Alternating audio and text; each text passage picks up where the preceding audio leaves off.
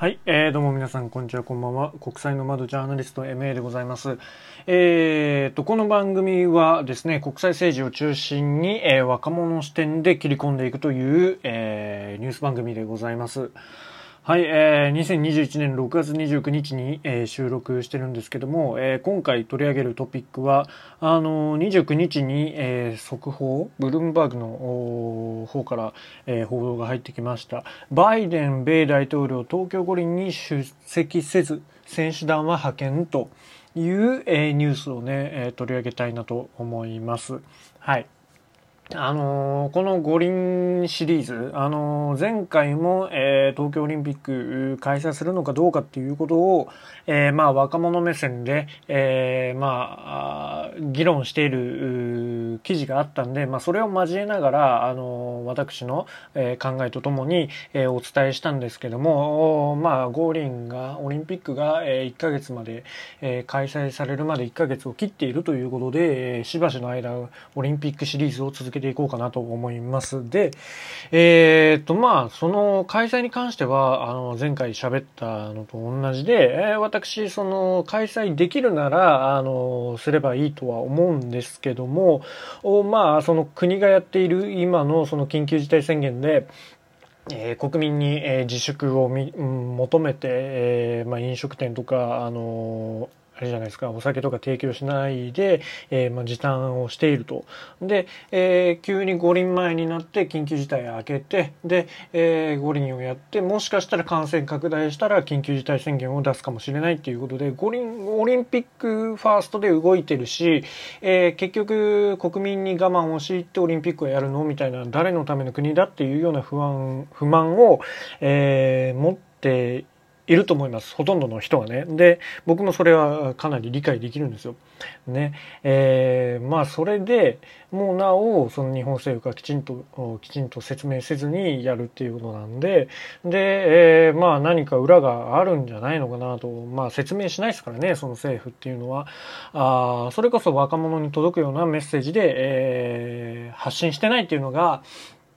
日本政府の弱いところではあると思うんですけども、で、何か裏があるのかと思いきや、今日のこの、ニュースになるわけですよ。バイデン大統領がオリンピックに来ないと。で、もう選手団を派遣するっていうことで、これって4月に、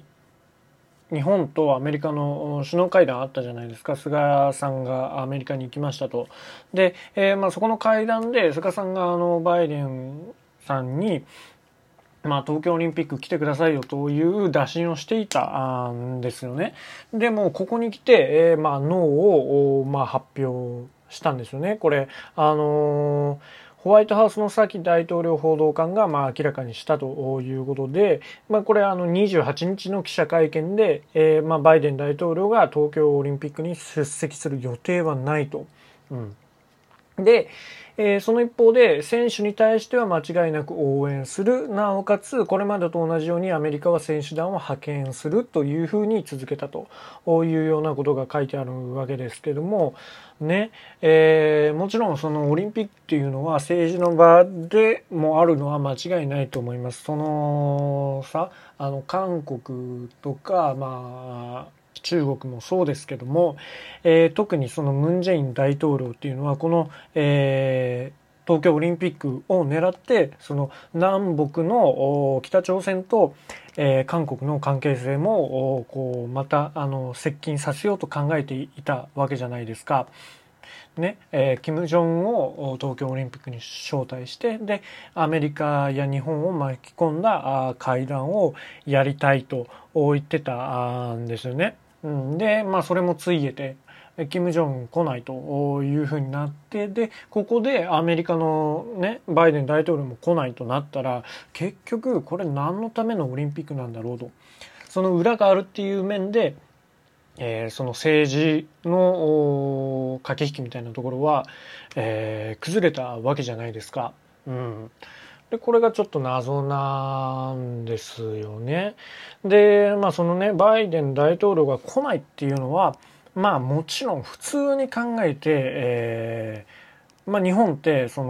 ロックダウンとか特にやってないじゃないですか。まあ、形だけのソフトロックダウンですけど、で、まあ、感染はそこそこゼロに抑えられてないのは、まあ、間違いないです。それは否定できないし、どっかで市中感染するリスクはあると。で、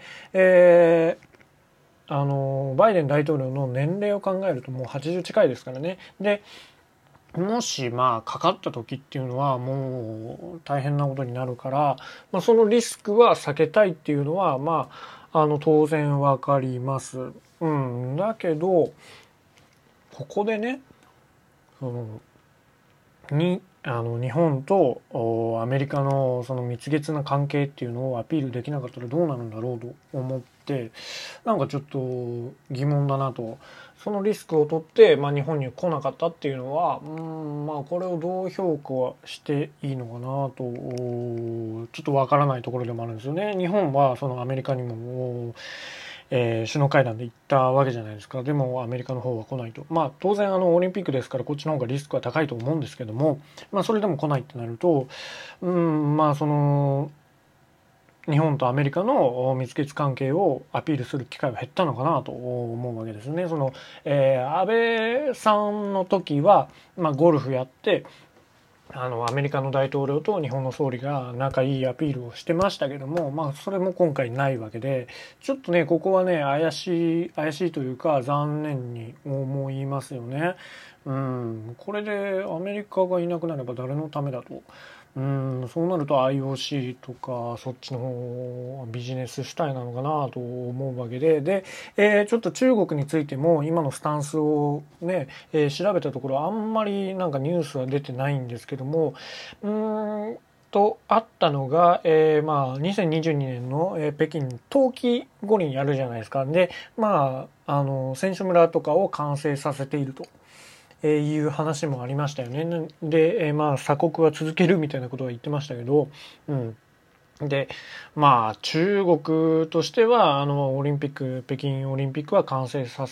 というか、まあ開催したいと。で、そのための東京オリンピックでまあ支持はしているっていうことなんじゃないですかね。このその思惑がね変わってなければね、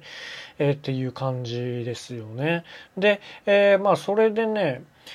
また日本国内でも気になることがあったんですよ。それがまあ何かっていうと、まあ、今年のオリンピックに対する意識調査みたいなところなんですよ。